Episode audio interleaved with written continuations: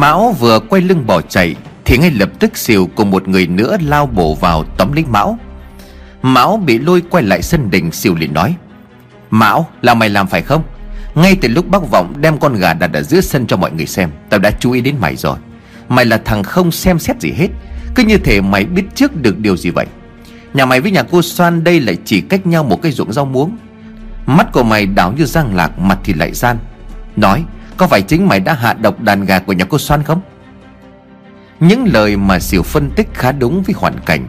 Lúc này mọi người mới nhận ra, Ngay khi xuất hiện ở đỉnh, Mão đã có những biểu hiện kỳ lạ.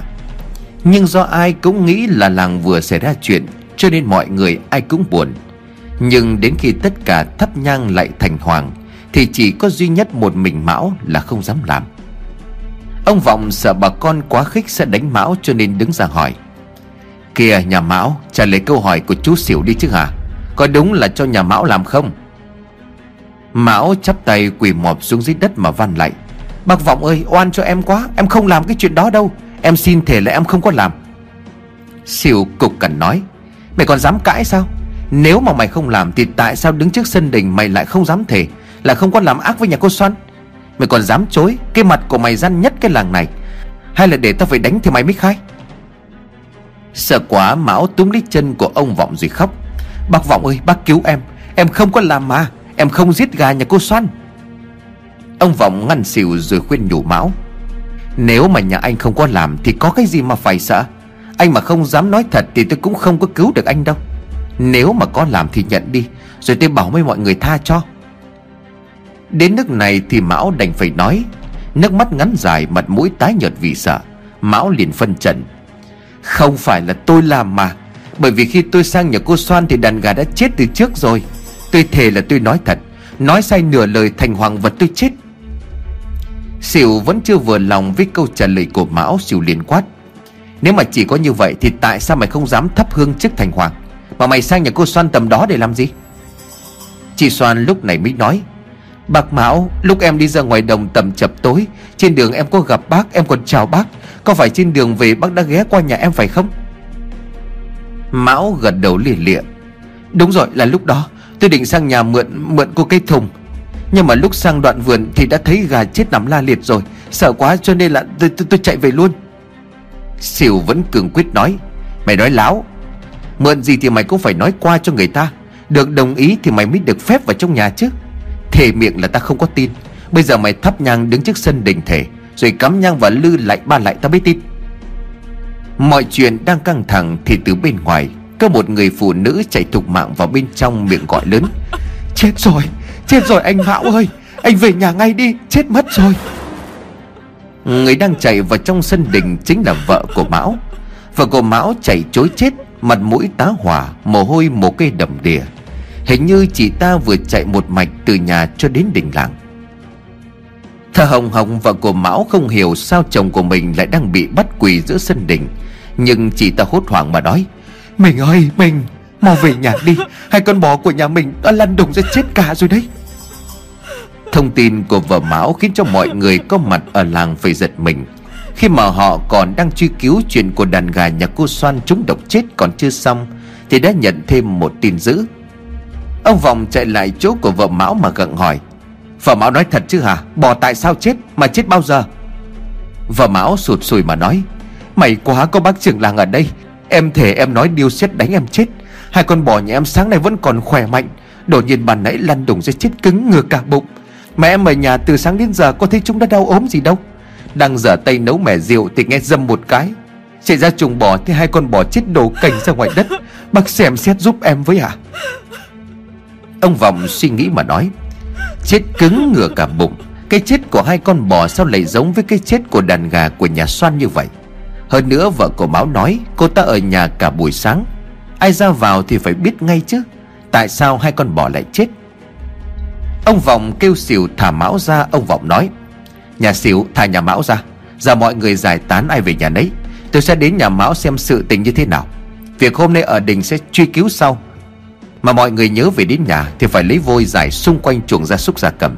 Nếu đúng là hai con bò nhà Mão bị chết giống với đàn gà của nhà cô Soan, Thì bà con cần phải cẩn trọng đề phòng. Nhà Mão dẫn tôi về nhà xem sao.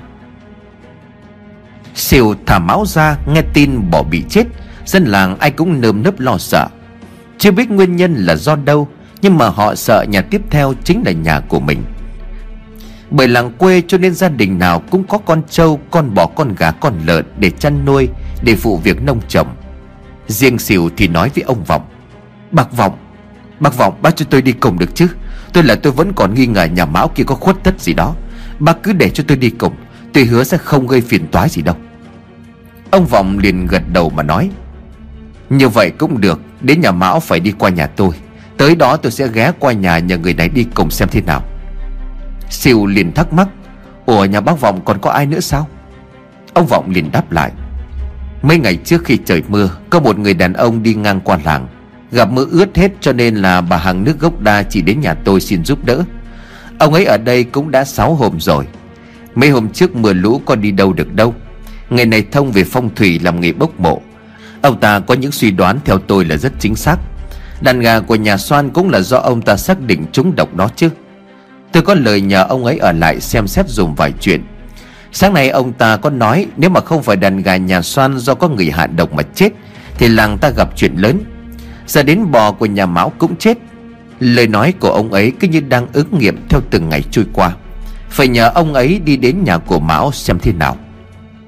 Nghe ông Vọng nói xỉu bắn tín bắn nghi xỉu liền nói, Có thật như vậy không? Có người lạ trong làng nhớ đâu lại do chính ông ta gây ra mấy cái chuyện này thì sao?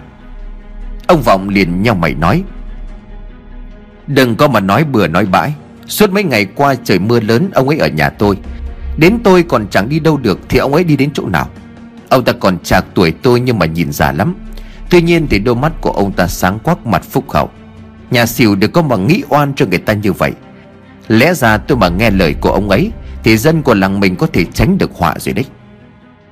Thế trường làng tin tưởng người đó như vậy lại cho ở trong nhà xỉu vội xin lỗi. Tuy vả miệng rồi bác Vọng thông cảm cho, Cũng tại mấy ngày nay làng của mình xảy ra nhiều chuyện quá, Xin lỗi bác Vọng.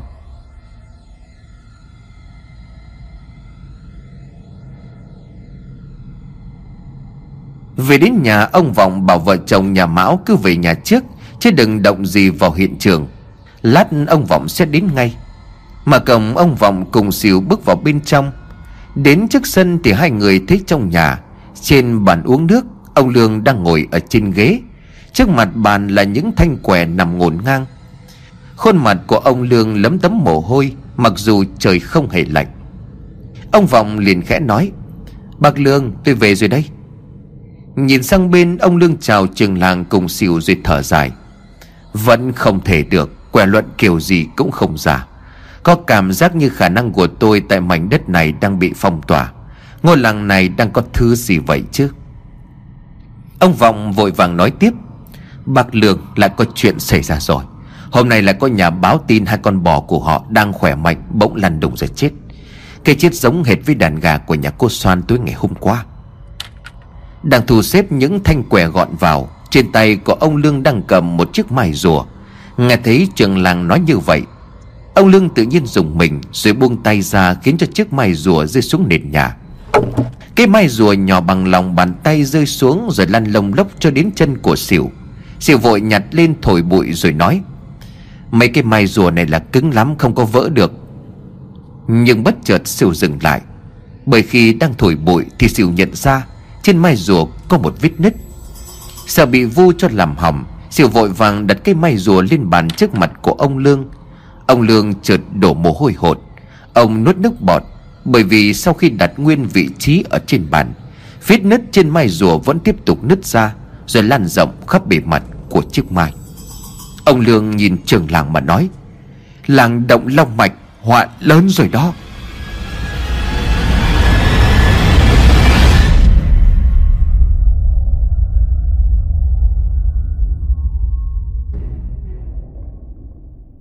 Không chậm chế nữa Ông Lương cùng với trường làng và xỉu tức tốc đi đến nhà của Mão. Trên đường đến nhà của Mão cũng nằm trên trục đường đến nhà của chị Soan tối ngày hôm qua. Hai nhà cách nhau chỉ đúng một ruộng rau muống. Đến nơi cổng nhà đã mở. Ông Vọng bước vào bên trong và miệng gọi, Nhà Mão đâu cả rồi? Phía sau trùng bò vang lên tiếng của Mão, Bác Vọng ơi, chết hết thật rồi đó. Ông Lương cùng với xỉu chạy nhanh ra sau nhà nơi chuồng bò. Quả thật là không sai. Bên trong chuồng bò là hai con bò đã chết cứng đơ, Ngửa bụng, Chồng bốn chân lên trời. Ông Vọng quay lại nhìn ông Lương rồi ấp úng nói, Bác Lương, Như thế này là là như thế nào? Ông Lương nói mọi người tránh ra. Ông lấy trong tay nải ra chiếc châm ngà ngày hôm qua, Rồi cũng chích vào phần đùi của con bò để lấy máu. Đưa cây châm ngà ra trước mặt mọi người, Ông Lương liền nói vẫn là máu đen, Không còn nghi ngờ gì nữa. Hai con bò này cũng chết do bị trúng độc. Mà cái loại độc này giống với loại độc đã giết chết cả đàn gà nhà cô Xoan ngày hôm qua. Ông Vọng hoang mang cố gắng nhìn máu trên cây châm ngà một lần nữa. Sỉu thì vẫn chưa hiểu lắm, cho nên Sỉu hỏi, Vậy vậy là sao hả bác trường Lạc? Ông Vọng liền đáp, Tối ngày hôm qua đàn gà nhà cô Soan cũng chết y như vậy. Lúc đó thầy Lương đã lấy châm ngà voi để ra thử máu gà. Kết quả máu trên cây châm có màu đen xỉ Là máu độc. Xác con gà để qua một đêm đã thối sữa Như những gì mà chúng ta đã nhìn thấy ở ngoài đỉnh sáng này Mão liền nổi khùng. À, Đứa nào? Đứa nào lại làm cái trò thất đức vậy chứ hả? Siêu đến giờ này đã bớt nghi ngờ rằng Gà của nhà chị Soan là do Mão. Bởi chẳng có thằng ngu nào lại đi hạ độc hai con bò nhà mình cả. Tính thiệt hại thì hai con bò đó gấp nhiều lần với đàn gà. Tuy nhiên, việc Mão không dám thắp hương trước đình thờ thành hoàng làng Vẫn có một cái gì đó khiến cho Sửu chưa yên tâm. Nhưng đó không phải là việc cần suy nghĩ bây giờ. Đã có gia cầm gia súc bị chết do trúng độc, Thế rốt cuộc đó là do ai Và từ đâu mà ra? Đây mới chính là điều cần lo lắng ngay lúc này. Sửu liền hỏi ông Lương, Nếu mà thầy đã nói là độc, Thì liệu thầy có thể phân tích được thứ độc đó có nguồn gốc từ đâu được không ạ? à? Hôm qua nhà cô Xoan ra ngoài Thì còn có khả năng là có người khác hạ độc. Nhưng mà trong nhà của Mão đây, Vợ của Mão ở nhà cả ngày, Muốn đi vào nhà phải đi qua cổng, Nhà thì lại còn có chó. Chẳng lẽ người lạ vào mà chị Mão không hề hay biết hay sao? Ông Lương lúc này liền đáp, Cậu cứ bình tĩnh đã, Tôi nói là do độc, Nhưng mà chưa bao giờ tôi nói là do con người hạ độc. Điều cậu thắc mắc cũng chính là điều mà cả đêm qua tôi đã suy nghĩ. Hôm qua tôi còn đem thóc của nhà cô San về Sáng nay dùng thóc đó cho gà nhà bác vọng mổ Kết quả là mấy con gà đó không bị làm sao. Như vậy thì độc không phải bị thả vào thức ăn. Chuồng bò cho nên ruồi nhặng vo ve khá nhiều Chúng đậu trên thành chuồng, Trên xác của hai con bò, Trên cả máng nước nơi chuồng bò. Đột nhiên ông Lương nhìn thấy hai con ruồi Sau khi vừa đậu vào máng nước được vài giây, Thì bỗng nhiên chết nổi ở trên mặt nước, Mặc dù nước trong máng rất trong và sạch. Khi ông Vọng xỉu cùng với vợ chồng của Mão đang cố gắng xem ai là người hạ độc, Hay là chất độc đó có nguồn gốc từ đâu, Thì họ im bặt khi ông Lương nói lớn, Mọi người trật tự nào? Nhà Mão có thể cho tôi biết điều này được không? Mão liền đáp, Có cái chuyện gì thì bác cứ hỏi à Ông Lương liền nói, Nước này hai vị lấy ở đâu? Vợ của Mão trả lời Dạ là nước giếng ở gần đình đấy à Bao nhiêu năm nay thì dân làng vẫn dùng nước ở cái giếng làng. Vừa rồi mưa lớn nhưng mà theo thói quen thì tôi vẫn ra giếng để gánh nước về cho gia súc uống, Rồi tắm rửa cho chúng. Mưa lớn cho nên là nước giếng dâng cao lên gần miệng, Gánh về thì cũng tiện lắm. Ông Lương liền tiếp, Vậy là sáng nay chị cho bò uống nước giếng phải không? Vợ của Mão gật đầu, Ông Vọng hỏi, Thầy Thầy nói vậy nghĩa là sao ạ? À? Chẳng lẽ là trong nước có độc? Ông Lương chưa vội chắc chắn, Nhưng mà việc hai con ruồi chết trong máng nước Thật khiến cho người ta phải nghi ngờ. Lấy châm ngà ra thêm một lần nữa, Ông Lương nhúng phân nửa cây châm vào trong nguồn nước. Tất cả mọi người có mặt ở đó chăm chú chờ đợi xem Việc gì sẽ xảy đến. Và rồi tất cả mọi người đều tá hỏa. Ngay khi cây châm được nhúng vào trong nước, Chỉ ít giây sau đó thì chỗ nước bao quanh cây kim ngà đó đã sủi lên bọt trắng. Tiếp theo đó, nước trong máng chuyển dần về màu đen. Rút cây châm ra, ông Lương liền nói, Ngà voi có tính kháng độc. Nếu mà phát hiện độc tố, nó sẽ có phản ứng. Nước ở trong máng sủi bọt đổi màu thì tôi đã chắc chắn Nguồn nước đã bị nhiễm độc. Hai con bò chết là do trúng độc sau khi uống nước. Ông Vọng liền vội hỏi, Vậy còn đàn gà nhà cô Soan thì sao à Liệu có phải là do nước không? Nhưng mà hôm qua cô ấy nói là buổi chiều mới thờ gà. Và tầm đó thì cô ta ra ruộng chứ không phải là đi gánh nước giếng. Trước đó thì trời mưa thông mấy ngày. Không phải là cô ấy đã gánh nước giếng về từ trước rồi chứ? Ông Lương liền lắc đầu mà nói, Không phải. Theo như những gì mà tôi dự đoán, Thì những cái chuyện kỳ lạ xảy ra ở trong làng Chỉ bắt đầu từ khi trời tạnh mưa. Nhưng mà bác trưởng làng này, Hình như là nhà cô Soan cũng có một chiếc giếng nhỏ có phải không? Hôm qua trời tối cho nên là tôi chỉ có nhìn mang máng. Ông Vọng liền gật đầu mà nói Dạ đúng đúng rồi à Nhà cô Soan có một chiếc giếng nhỏ nằm ngay ở gần vườn. Ông Lương tức tốc đi sang ngay bên nhà cô Soan Mọi người cũng vội vàng đi theo. Ông Vọng gọi nhưng bên trong không có ai trả lời. Chắc có lẽ là cô Soan không có ở nhà. Tình hình cấp bách cho nên ông Vọng tự động mở cửa bước vào bên trong. Đi qua hiên nhà, Ông Lương nhìn thấy một đứa bé gái đang ngồi dưới bậc thềm. Hình như là cô bé bị mù. Cho nên mọi người đi đến gần cô bé, Vẫn cứ ngồi im lặng, không nói năng gì cả. Ông Lương liền hỏi, Đây là... Ông Vọng buồn rầu trả lời Dạ đây là con gái của cô Soan, Con bé nó tên là Mỹ Mới sinh ra đã bị mù và câm bẩm sinh. Gia đình của cô Soan thì hoàn cảnh lắm, Chồng mất sớm, Cô Soan một mình nuôi con Con gái thì lại không được như những đứa trẻ khác. Lần này nhà cô ấy lại thiệt hại gần hết Thế nên là tôi mới đứng ra để kêu gọi dân làng ủng hộ cho mẹ con của cô ấy. Tạm bỏ qua cô bé. Ông Lương cùng với mọi người đi ra chiếc giếng nhỏ của nhà cô Soan. Cạnh giếng có một chậu nước. Nhìn xung quanh một vòng, Ông Lương nói mọi người đừng đi lại. Tiếp đó, ông Lương soi kỹ khu vực giếng. Xung quanh chậu nước có vô số những vết chân gà, Hãy còn in lại, Bởi phần đất quanh giếng vẫn còn ẩm ướt. Dùng châm ngà để thử độc nước ở bên trong chậu. Kết quả cuối cùng cũng y hệt như nước trong nhà máng của vợ chồng Mão. Ông Lương nhìn cây châm mà sắc mặt nhợt đi. Đúng lúc đó thì cô xoan đi về. Trên tay cầm một rổ rau sam. Chắc có lẽ là cô xoan mới đi hái. Và đây là bữa trưa của hai mẹ con. Nhìn thấy mọi người, cô xoan đặt rổ rau xuống hiên rồi chạy lại hỏi. Các bác các bác đang làm gì vậy ạ? Ông Lương liền hỏi cô xoan cái chậu nước này là cô lấy ở đâu vậy? Có phải là từ giếng làng hay không?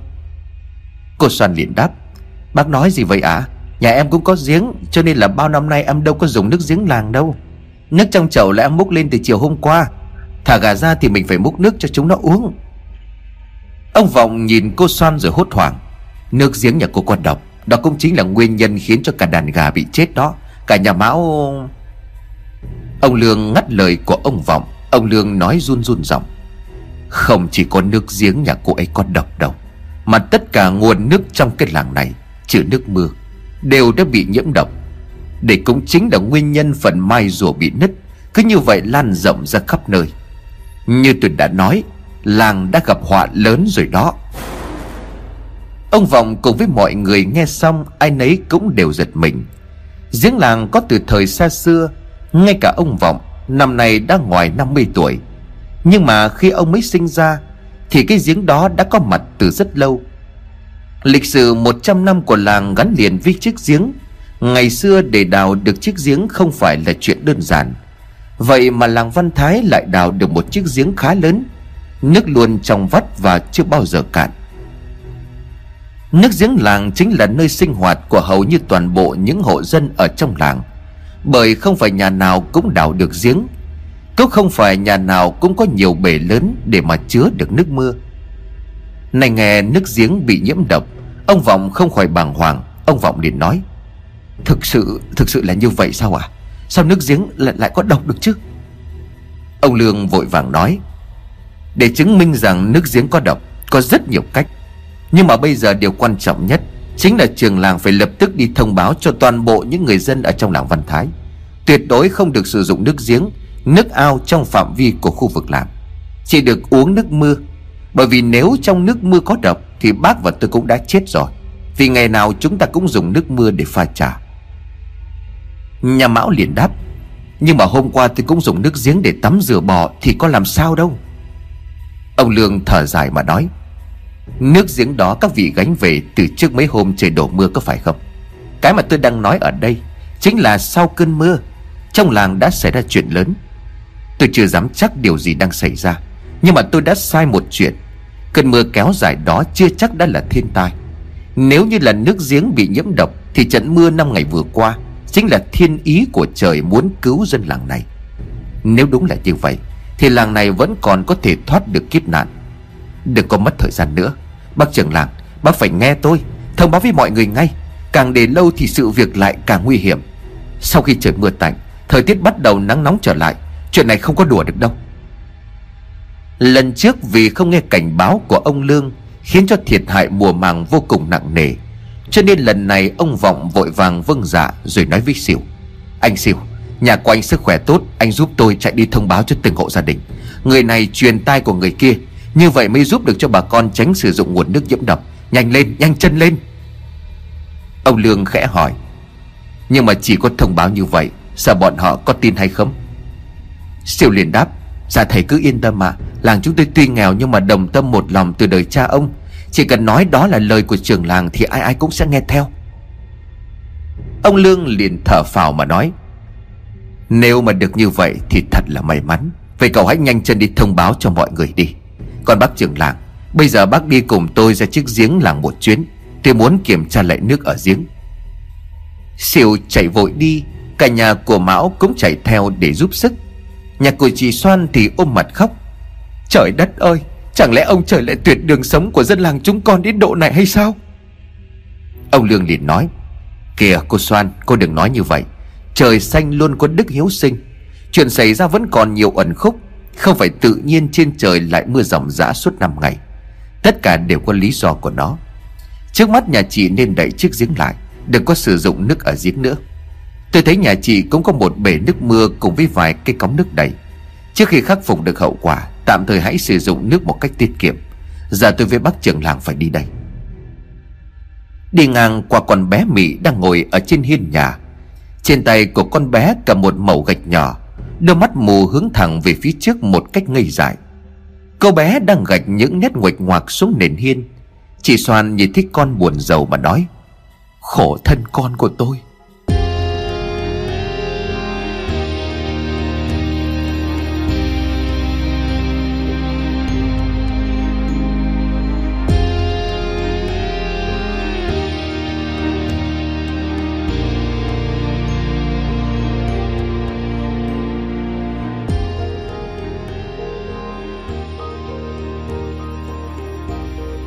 Ông Lương cùng với ông Vọng chào chị xoan rồi đi đến giếng của làng Văn Thái. Đến nơi, ông Lương cẩn thận xem xét kỹ lưỡng Những chi tiết xung quanh khu vực giếng. Trời mấy mưa kéo dài, Vậy mà bám trên thành giếng một vài khoảng rêu đã úa màu Và đang có dấu hiệu chết dần. Ông Lương gọi trường làng lại mà nói, Bác trường làng nhìn xem, Rêu mọc quanh giếng bắt đầu chết. Chỉ e là sau đây, Không chỉ nguồn nước mà cả đất đai cũng không thể nuôi dưỡng được bất cứ một loại cây nào nữa. Ông Vọng nhìn khoảng rêu úa vàng mà lắc đầu ngao ngán.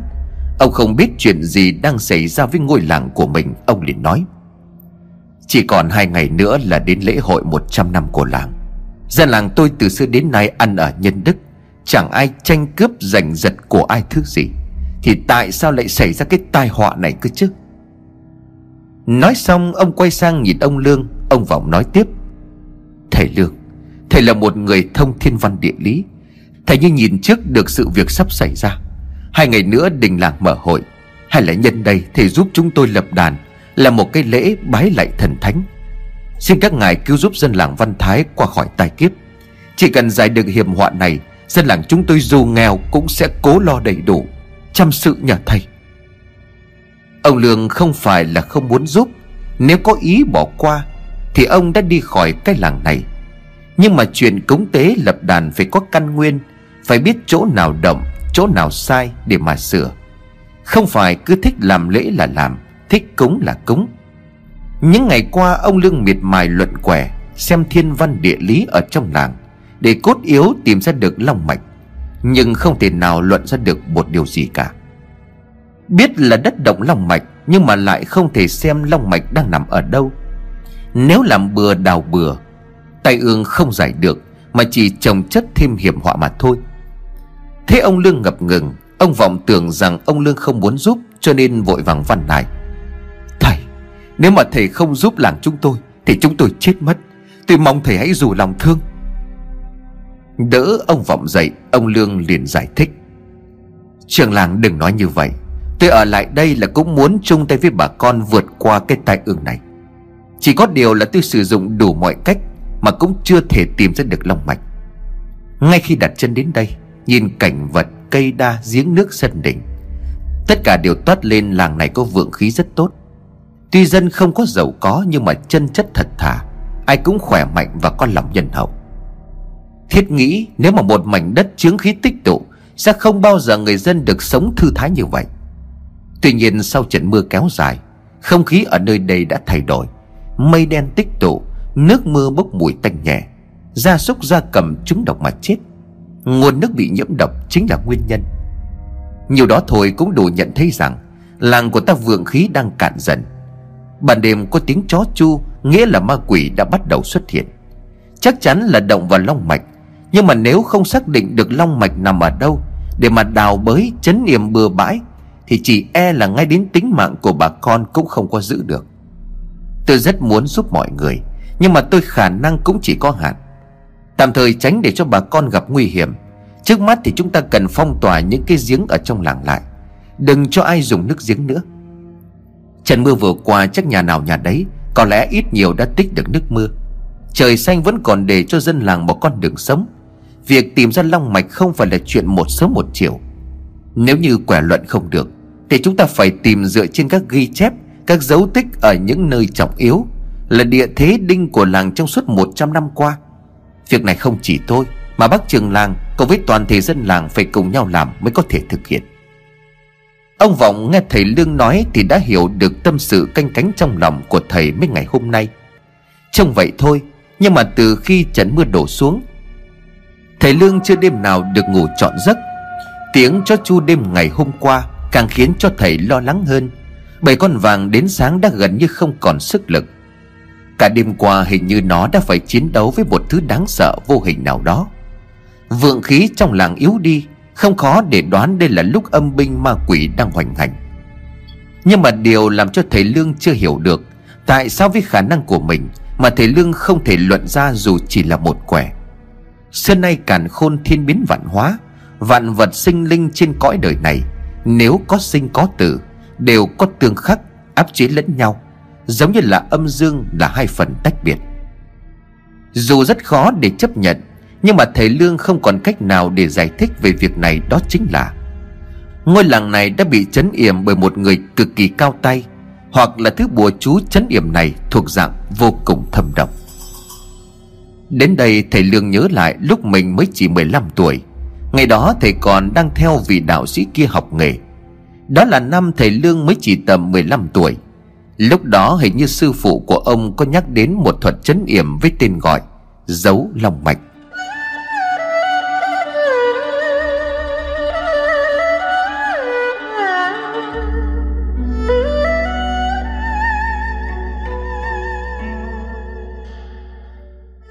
Sư phụ, sư phụ uống trà đi ạ. À? Lương vừa nói vừa đặt nhẹ ly trà nóng phẳng phất khói thơm lên bàn.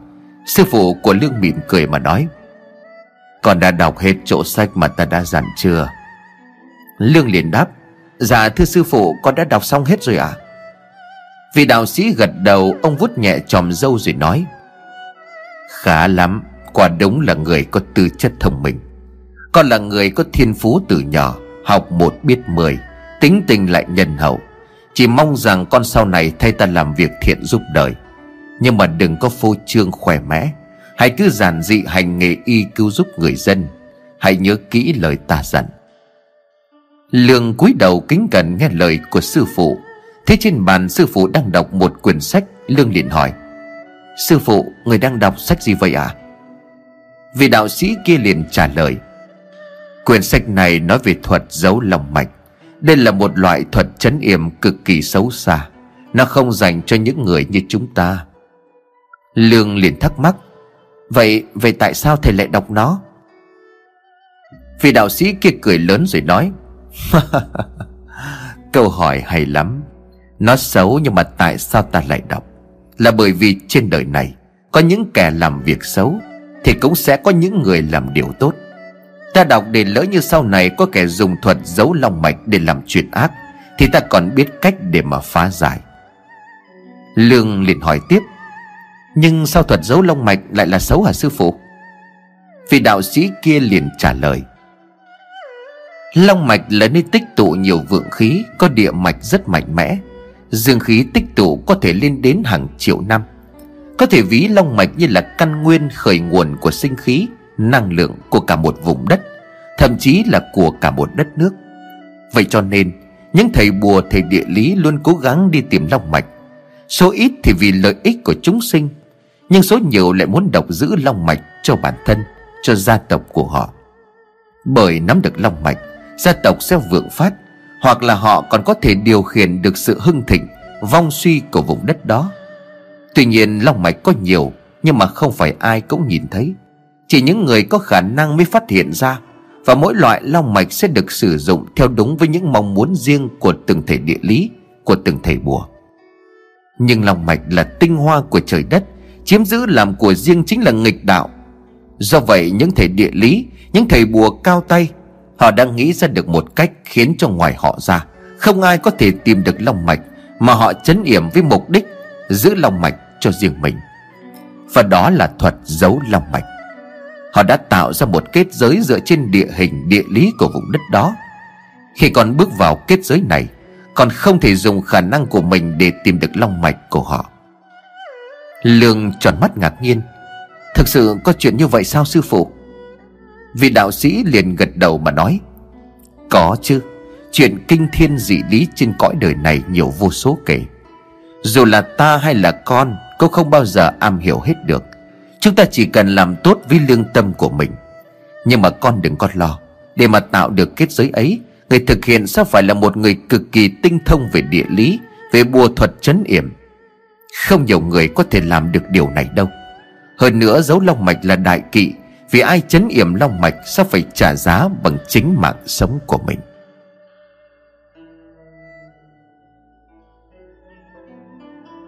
Thầy Lương Thầy Lương ơi, Thầy làm sao vậy ạ? À? Ra ra ăn một chút cơm đi. Thầy ngồi thẫn thờ như vậy đã một lúc lâu rồi đó à Nghe giọng nói của trường làng, Thầy Lương biết sực nhớ ra trời đã tối. Bên ngoài im phăng phắc không một tiếng động. Khẽ ngồi xuống tay cầm bát cơm Thầy Lương lẩm bẩm. Thực sự có người làm được điều này sao? Cả hai người đang ăn cơm Thì con vàng bên ngoài sủa lên inh ỏi. Hạ bắt cơm xuống Ông Vọng đi ra ngoài sân nói vọng ra ngoài cổng. Ai vậy? Ai ở ngoài đó vậy? Một giọng nói vang lên đáp lại. Là con Con là Tèo cháu của cô Điều đấy ạ. À?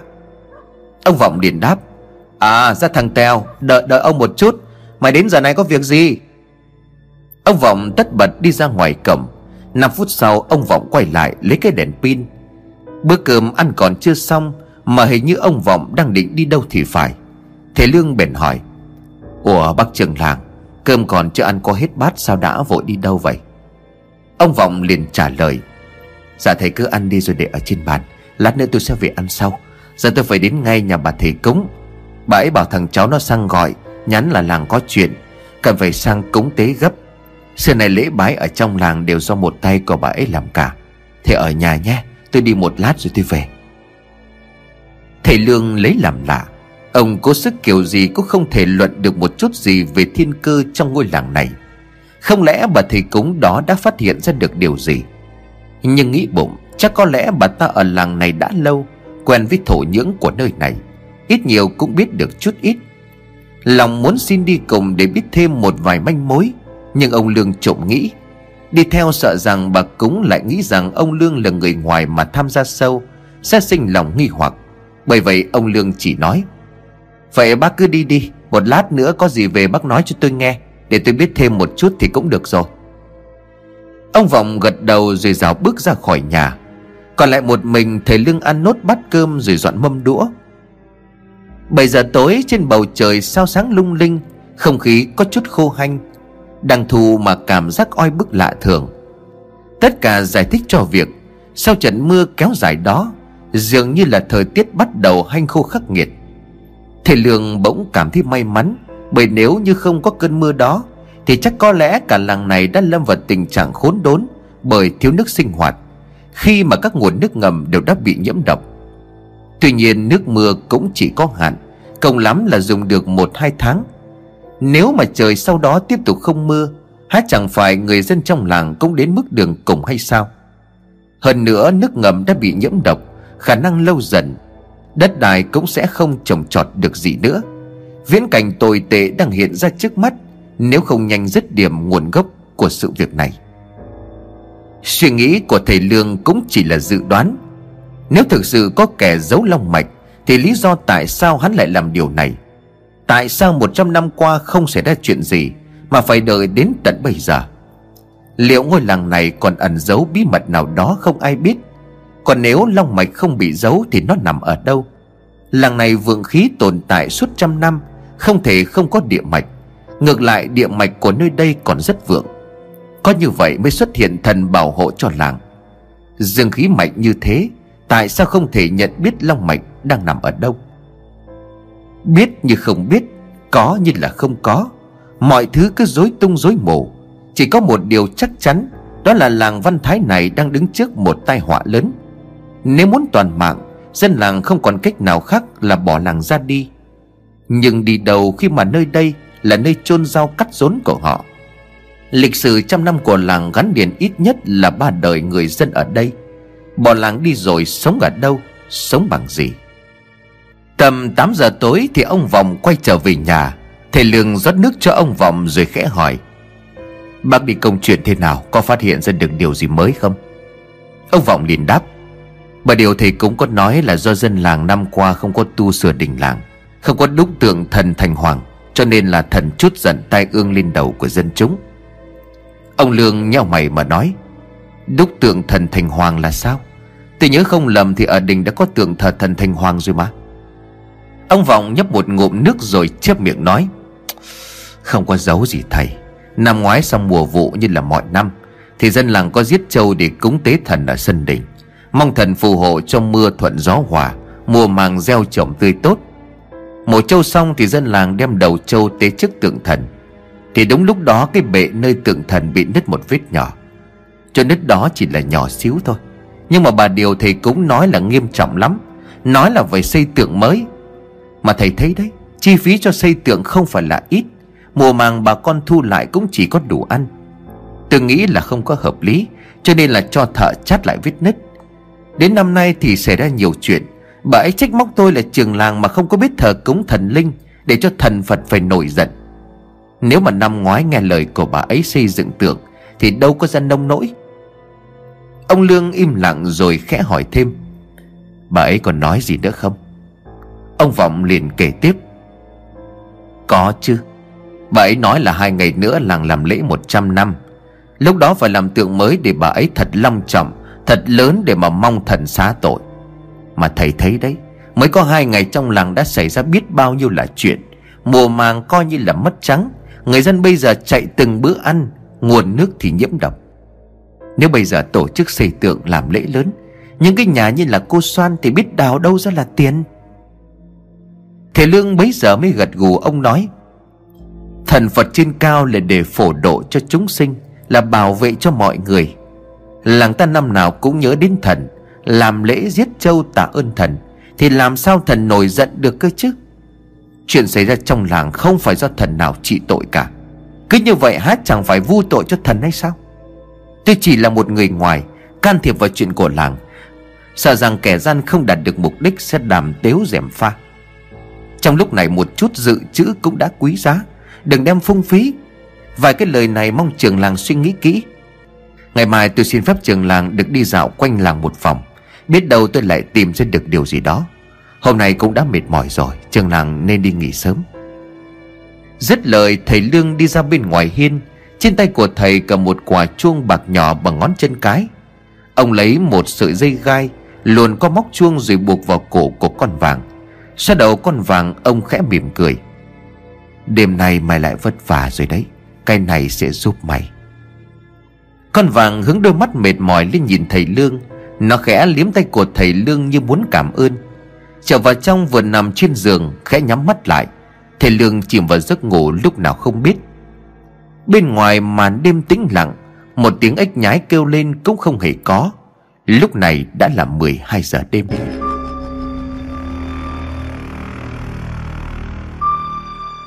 Đêm hôm đó thể lương đã nằm mộng. Ông thấy mình đứng ngay tại giếng làng.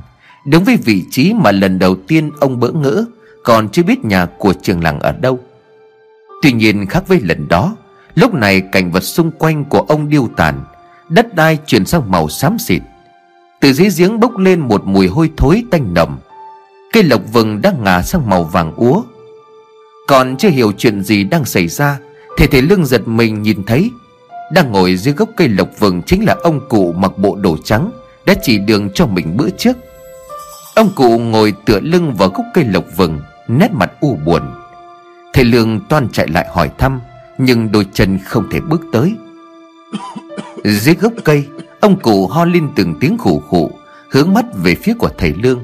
Miệng của ông cụ mấp máy điều gì đó. Trong đầu của thầy lương chợt vang lên một giọng đói Hướng đông năm dặm, Châu gặm đồng hoang, Mặt trời trên cao, Giờ ngọ tam khắc. Bóng đổ đến đâu, Đào sâu sáu thước. Dứt lời, thầy Lương thấy ông cụ ho ra máu rồi biến mất. Chàng tình dậy lúc này đã quá nửa đêm Đêm này thầy Lương không còn nghe thấy tiếng chó chủ nữa. Khẽ bước xuống giường, ông Vọng vẫn đang ngủ say. Ngoài hiên nhà, con vàng cũng nằm thu mình ở góc tường. Hôm nay nó không có biểu hiện gì lạ như đêm ngày hôm qua. Chỉ duy nhất mà đêm tĩnh lặng, một cách bất bình thường.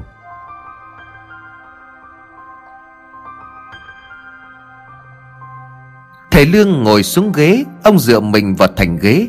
Mồ hôi trên trán kẽ lăn xuống. Giấc mơ ban nãy là sao? Hai câu nói của ông cụ mặc đồ trắng có ý nghĩa gì? Tại sao đêm nay mọi thứ lại tĩnh mịch đến vậy?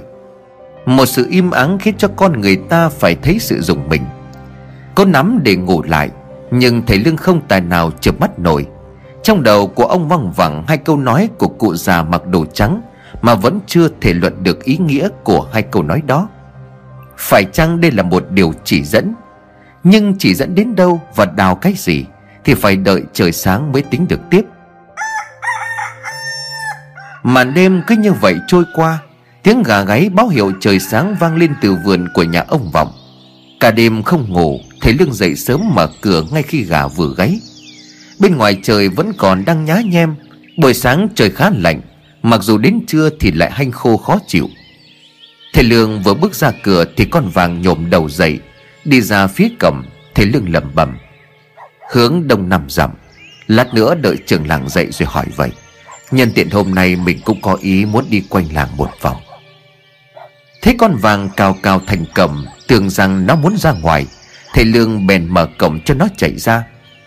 Vừa ra đến đường, con vàng lập tức chúi mũi xuống mặt đường hít hít, Đánh hơi một cái gì đó. Đột nhiên nó sủa lên ba tiếng. Đoạn nó quay lại cắn lấy gấu quần của ông Lương kéo xuống. Thế là thầy Lương nạt con vàng. Mày làm sao vậy hả? Sao lại cắn quần của tao? Nhưng con vàng vẫn cứ như vậy, Dùng răng kéo kéo quần của thầy Lương Đoạn chân của nó cào xuống mặt đường. Lúc này thầy Lương mới hiểu ra ý của con chó. Nó muốn cho ông cúi xuống nhìn thứ mà nó vừa tìm thấy. Trời vẫn còn tối, Thầy Lương phải ngồi hẳn xuống mới có thể nhận ra. Dưới mặt đường có một sợi dây bạc nhỏ xíu. Hóa ra đây là thứ mà con vàng sủa báo hiệu từ nãy cho đến giờ. Nhặt sợi dây bạc lên, Sợi dây khá là ngắn, Là dây bạc để đeo tay. Với kích cỡ này thì chỉ vừa với tay của trẻ con, Bởi người lớn không thể đeo vừa. Chắc có lẽ ai đi qua đây đã vô tình đánh rơi. Tạm giữ lại, Lát thầy Lương sẽ đưa cho trường làng Để tìm người đánh rơi mà hoàn lại. Xoa đầu của con vàng thầy Lương khen Sỏi lắm, Không ngờ mày lại tinh như vậy. Mà cổng bước vào trong nhà, Cũng là lúc ông Vọng thức dậy. Bước ra ngoài sân, ông Vọng nói, Thầy dậy sớm vậy à? Trời mấy tầm ở sáng thôi mà. Thầy Lương mỉm cười mà nói, Có nhiều chuyện khiến tôi không có ngủ được. À bác trưởng làng ban nãy tôi với cu cậu này ra ngoài đường có nhặt được sợi dây bạc nhỏ này, Không biết là của ai.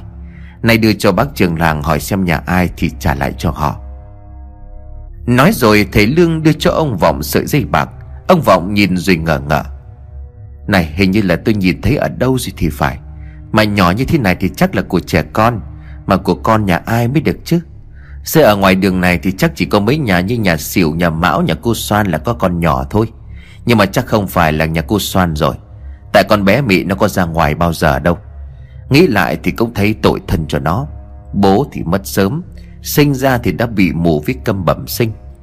Năm nay cũng phải 13-14 tuổi rồi, Mà suốt ngày chỉ ở trong nhà. Cũng may mà hôm qua bà con đến giúp đỡ cho một chút ít. Cảm ơn thầy, Lát trời sáng tôi sẽ đi dọc đường này Và ghé hỏi mấy nhà xem có phải của họ không. Dứt lời, ông Vọng đứng dậy, Thầy Lương vội hỏi, Trời vẫn còn chưa có sáng hẳn, Bác tính đi luôn bây giờ sao? Ông Vọng liền cười mà nói Khẩm Tôi đi rửa mặt rồi bác nồi nước luộc mấy củ khoai, Tiện pha ấm trà. Lát thầy cầm đi đường mà ăn. Chẳng phải hôm qua thầy nói hôm nay sẽ đi vòng quanh làng hay sao? Thầy cứ ngồi ở đó đi Để tôi lát xong ngay ấy mà. Ông Lương liền vội vàng đáp. Ấy chết, Bác trưởng làng không phải mất công như vậy đâu. Trong tay này của tôi có ít lương khô, Tôi ăn như vậy là đủ rồi. Mùa màng mới mất hết, Cái ăn cái uống không phải là dễ dàng. Khoai để ăn bữa trưa cũng được. Ông Vọng liền xua tay. Thầy đi là đi lo công chuyện cho làng. Phải ăn mới có sức mà đi được chứ. Đi xong chưa quay lại đây, Tôi nấu cơm chờ sẵn. Công kính không bằng tuân lệnh. Đây cũng là lý do mà thầy Lương muốn ở lại Để tìm hiểu căn nguyên sâu xa của mọi chuyện. Họa dáng xuống đầu của những người dân nhân hậu như này Chẳng phải là quá bất công hay sao? Khoai luộc xong thì trời cũng đã sáng hẳn. Gói hai củ khoai to nhất và lá chuối. Ông Vọng dúi vào tay của thầy Lương rồi cười. Thầy cầm lấy đi ăn đường. Làng này trông thế thôi nhưng mà rộng lắm đấy. Đi có khi là cả ngày vẫn chưa có hết đâu. Sáng rồi bây giờ tôi cũng đi hỏi mấy cái nhà trên cái con đường này, Xem có ai đánh rơi cái sợi dây bạc này không. Thầy Lương liền hỏi, Đi xuống cuối con đường này, Có lối vòng ra gốc cây đa, Nơi có bà bán nước có phải không bác? Ông Vọng liền gật đầu mà nói có chứ, nhưng mà đường vòng là đường ruộng, Không phải là đường đất. Làng tuy rộng nhưng mà dân cư cũng chỉ tập trung ở quanh đây. Còn đâu toàn là ruộng lúa, bờ hoang cả mà. Ông Lương liền đáp, Vậy thì tiện đường tôi đi với bác trường làng một đoạn. Ông Vọng mà cổng con vàng với đuôi tiễn chủ. Trên đường đi, ông Vọng liền nói, Nhà siêu gần đây nhất có cậu con trai tầm 10 tuổi, Ta ghé vào hỏi xem sao. Miền quê cho nên gà gáy là hầu như nhà nào cũng đã dậy hết. Đang vơi quần áo ở sân là vợ của xỉu Ông Vọng đứng ở ngoài cổng gọi vào bên trong. Anh xỉu có nhà không đây? Vợ của xỉu nghe giọng nhận ra ngay là bác trưởng làng. Chạy ra phía cổng, vợ của xỉu chào rồi đáp. Bác Vọng, bác tìm nhà em có việc gì vậy ạ? À? Mà sáng nay nhà em đi đâu từ sớm rồi bác ạ? À? Mời bác vào trong nhà ngồi chơi. Ông Vọng liền nói. À không có cần đâu, Có vợ xỉu là cũng được rồi. Chẳng là tôi nhặt được cái sợi dây bạc này của trẻ con. Vợ xỉu ra nhìn xem có phải là là là con của mình không? Vợ xỉu nhìn ra sợi dây bạc trên tay của ông Vọng Cô lắc đầu nói. Dạ không phải ạ à, Thằng cu nhà em thì nó cũng đeo bạc Nhưng mà mắt của nó to hơn cái này Không phải là của nhà em đâu. Ông Vọng chào vợ của xỉu rồi đi tiếp Ông Vọng nói. Quanh đây thì chỉ còn hai nhà là Mão và nhà cô Soan. Hai nhà đều có con gái con nhà Mão thì mới có 9 tuổi, Có khi là nhà của hắn thật đấy. Nhưng kết quả là khi hỏi Mão Thì Mão cũng nói là con gái của Mão không có đeo dây bạc. Thầy Lương lúc này mới hỏi, Hai nhà cạnh nhau, Hay là ta sang bên nhà cô Soan hỏi xem thế nào? Ông Vọng liền chẹp miệng mà nói, Cơ mà con bé Mị nó có bao giờ ra ngoài đường đâu cơ chứ? Nhưng mà thôi, cứ sang vậy.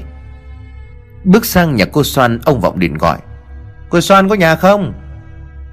Ngay sau câu đầu tiên, Cô Soan từ trong nhà đã hớt hải chạy ra, Tay vẫn còn lấm lem, Cô Soan liền nói Ờ là bác Vọng à Bác tìm em có chuyện gì? Ông Vọng cầm sợi dây bạc dư lên, Chưa kịp hỏi thì cô Soan đã vội chụp lấy. Ờ sao bác lại có cái lắc bạc này? Cái này là của con gái nhà em mà. Ông Vọng ngớ người, ông hỏi lại, Thật là của con gái cô chứ? Sáng nay là tôi nhặt được ở ngoài đường, Phía trước cổng nhà của tôi đấy. Thảo nào mà tôi cứ ngờ ngợ là tôi thấy nó ở đâu? Chắc là hôm qua nhìn thấy con bé ngồi vẽ ở trên hiên nhà Cho nên là nhớ mang máng. Cô Soan liền gật đầu nói, Em thề với bác là em nói thật mà. Cái này là lắc bạc của con gái của em. Cái này là của bà nội nó cho nó trước khi mất. Nhưng mà bác nói thế nào? Con của em đâu có đi đâu mà mà lại rơi chiếc cổng của nhà bác. Ông Vọng liền cau mày Ờ cái cô này, Cô nói như vậy thì khác gì là bảo tôi lấy.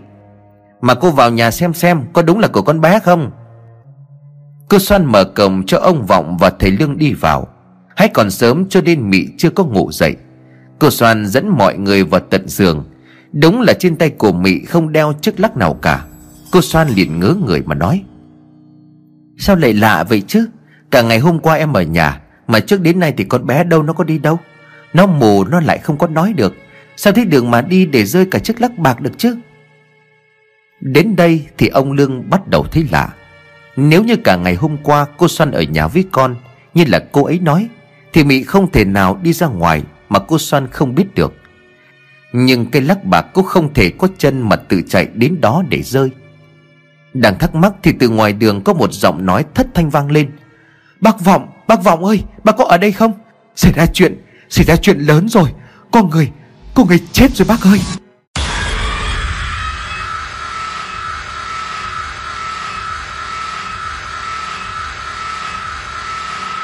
Chạy thùng vào bên trong nhà của cô Soan, Đó chính là Sỉu Sỉu vừa chạy vừa hét, vừa thở. Thế ông Vọng cùng với thầy Lương đứng ở nhà Sỉu vội vàng nói May quá bác Vọng Bác Vọng ở đây. Em vừa chạy đến nhà bác nhưng mà không có thấy bác đâu. Chạy về nhà thì vợ bảo là bác đi xuống dưới này. Bác Vọng ơi, Lão Phan thầy thuốc, Lão Phan thầy thuốc treo cổ ở trong nhà rồi, Từ đêm ngày hôm qua. Ông Vọng giật mình hỏi lại, Cậu nói cái gì? Nói lại tôi nghe. Siêu nói lại một cách thật chậm rãi. Lão Phan thầy thuốc nhà ở đầu làng, Treo cổ chết từ đêm hôm qua. Sáng nay người nhà mới biết, Đang khóc lóc um sùm lên cả cái kìa.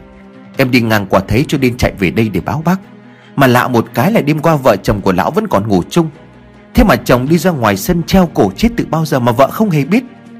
Đến sáng mở cửa ra, Thì nhìn thấy chồng lủng lẳng ở gốc cây nhãn Thì mới hét toáng lên, Bác đến ngay đi. Đến đây thì cả ông Vọng lẫn cô Soan đều bàng hoàng. Nghe đến có người chết, Mặt của cô Soan tái đi trông thấy. Hai bàn tay của cô Soan bất giác túm chặt vào áo của ông Vọng. Ông Vọng liền hỏi, Cô có đến đó để xem không? À mà quên, Cô còn con mị thôi Thôi thôi, tốt nhất ở nhà. Cô Soan liền ấp úng nói Vâng vâng à Bác trưởng làng đến đó, chứ chứ em đến làm gì? Ông Vọng vội vã rời khỏi nhà của cô Soan, Cả thầy Lương cũng đi theo. Hai hôm trước là gà với bò chết Hôm nay lại có người treo cổ tự tử. Đang định đi quanh làng một vòng để xem xét địa hình Mà bây giờ mới sớm đã có tin người chết Thầy Lương đành tạm gác công việc kia lại. Đứng trước nhà của Lang Phan Đây có lẽ là một trong những ngôi nhà gạch hiếm hoi của làng Văn Thái. Nói vậy đủ hiểu nhà Lang Phan giàu có hơn hầu hết những gia đình còn lại. Sân gạch đỏ, nhà mái ngói Người dân đang bu kín cổng vì nghe tin Lang Phan treo cổ mà chết. Xỉu dọn đường cho ông Vọng. Trường làng đến rồi, mọi người tránh ra một chút. Đi vào trong sân, Đập ngay vào mắt hình ảnh đầu tiên Chính là Lang Phan đang treo lơ lửng trên một cành nhãn, Với phần cổ thiết chặt thòng lòng Phủ vùng dưới gốc cây là vợ của Phan. Thấy trưởng làng đến, vợ Phan điện gào thét. Bác trưởng làng ơi, Sao chồng em lại chết như thế này? Nhìn xác của Lang Phan vẫn còn đang treo ở đó. Ông Vọng phải nhờ xỉu cùng vài người nữa Cố gắng đưa xác của Lang Phan xuống. Nhìn khuôn mặt của Lang Phan khi ấy, Ai cũng kinh sợ. Chết vì treo cổ, Cho nên toàn thân của Lang Phan tím tái, Tụ máu bầm. Hai trong mắt thì chảy ra máu tươi đỏ lòm. Đắp tạm cái chiếu lên xác của Lang Phan, Ông Vọng mới hỏi vợ của y. Trong nhà không xảy ra vấn đề gì chứ?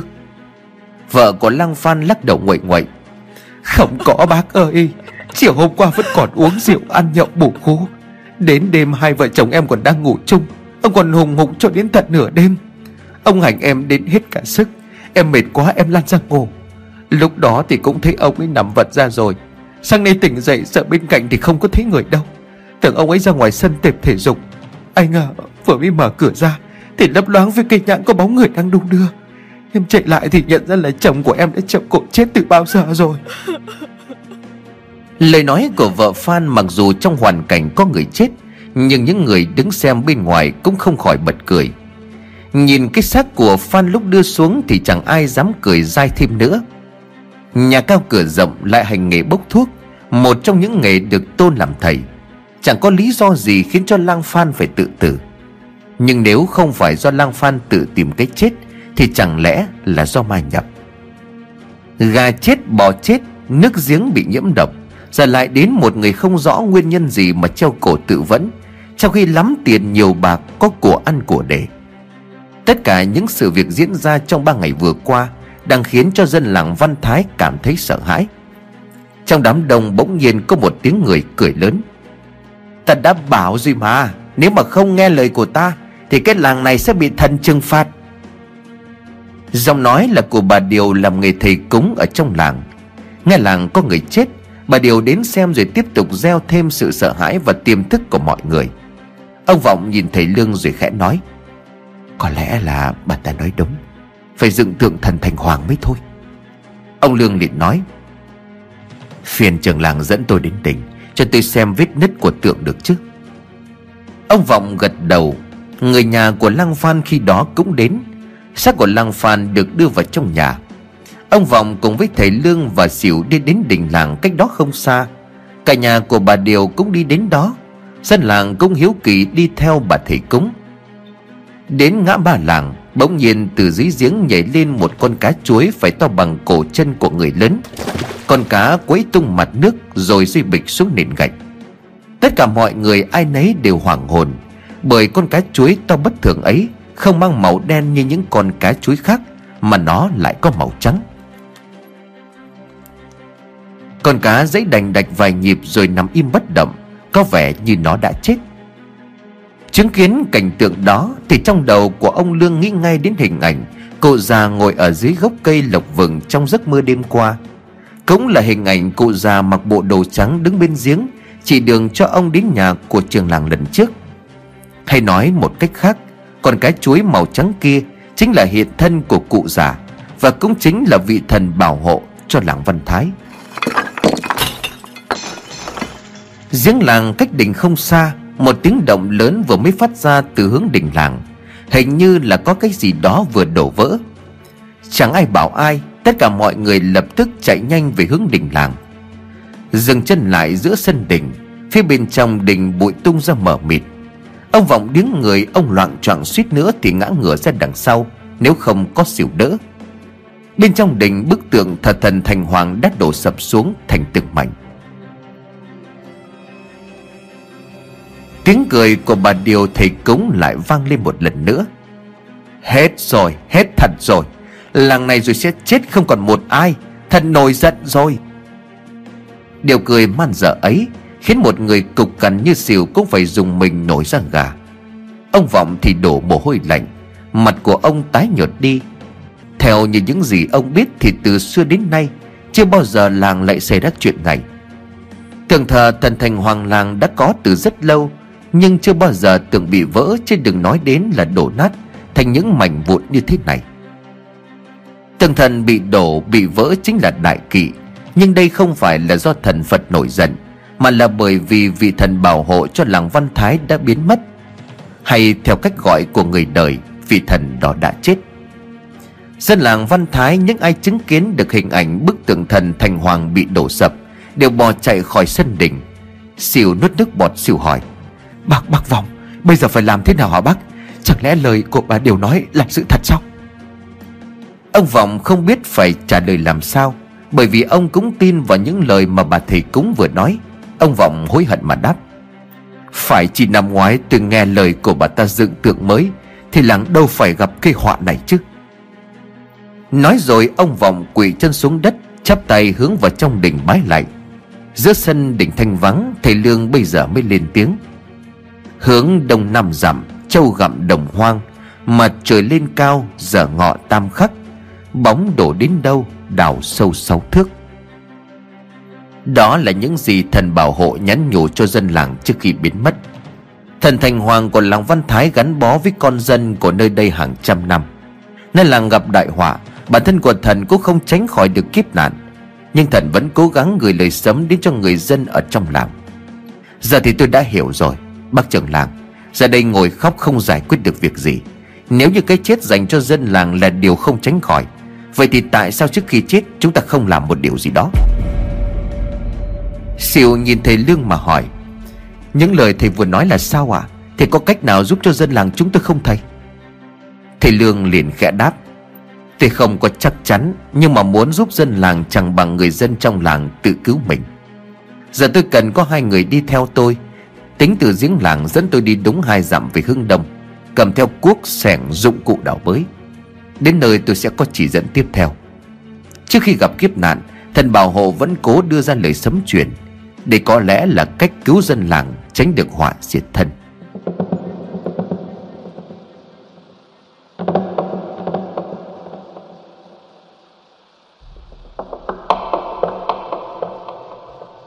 Lúc này tại nhà của cô Soan, Mị đã ngủ dậy.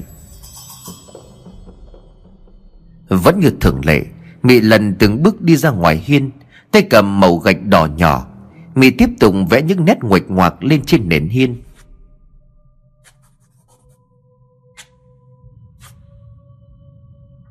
Đôi mắt trắng đục vô hồn nhìn thẳng vào không trung. Tay cổ Mị cứ như vậy đưa qua đưa lại màu gạch trên hiên nhà, Tạo thành những tiếng loẹt xoẹt. Vừa vẽ Mị vừa cất tiếng cười.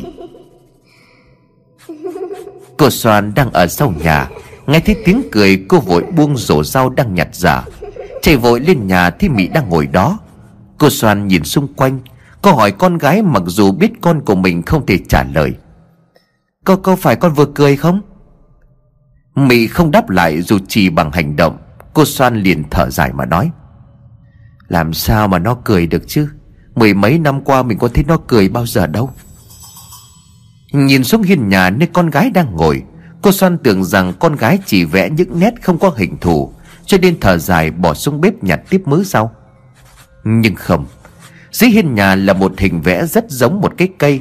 Trên cành cây có treo một vật được vẽ giống như là hình thù của con người. Những nét vẽ đó không phải là nét gạch lung tung, Nó có hình dạng nhất định. Và bức tranh cây và người kia Là bức tranh Mỹ đã vẽ ngày hôm qua. Còn bây giờ, nó đang vẽ một bức tranh mới Với những nét nguệch ngoạc mới.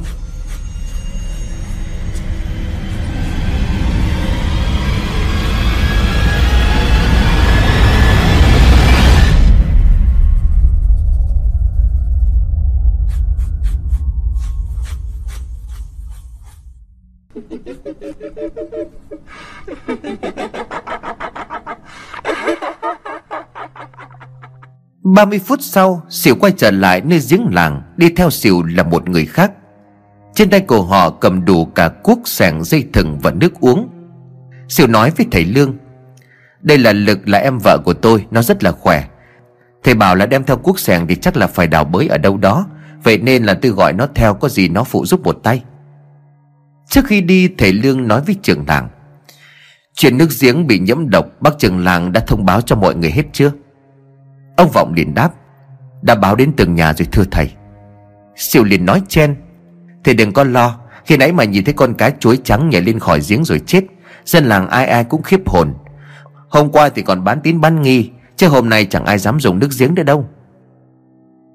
Để cho chắc ăn, thầy Lương liền nói tiếp, Tuy đó mới chỉ là dự đoán Sau khi nước giếng nhà cô Soan làm chết đàn gà, Và nước giếng của làng khiến cho hai con bò của nhà anh Mão cũng chết theo một cách tương tự nhưng mà có vẻ như là nước ở ao, Ở mương vẫn chưa có dấu hiệu bị nhiễm độc.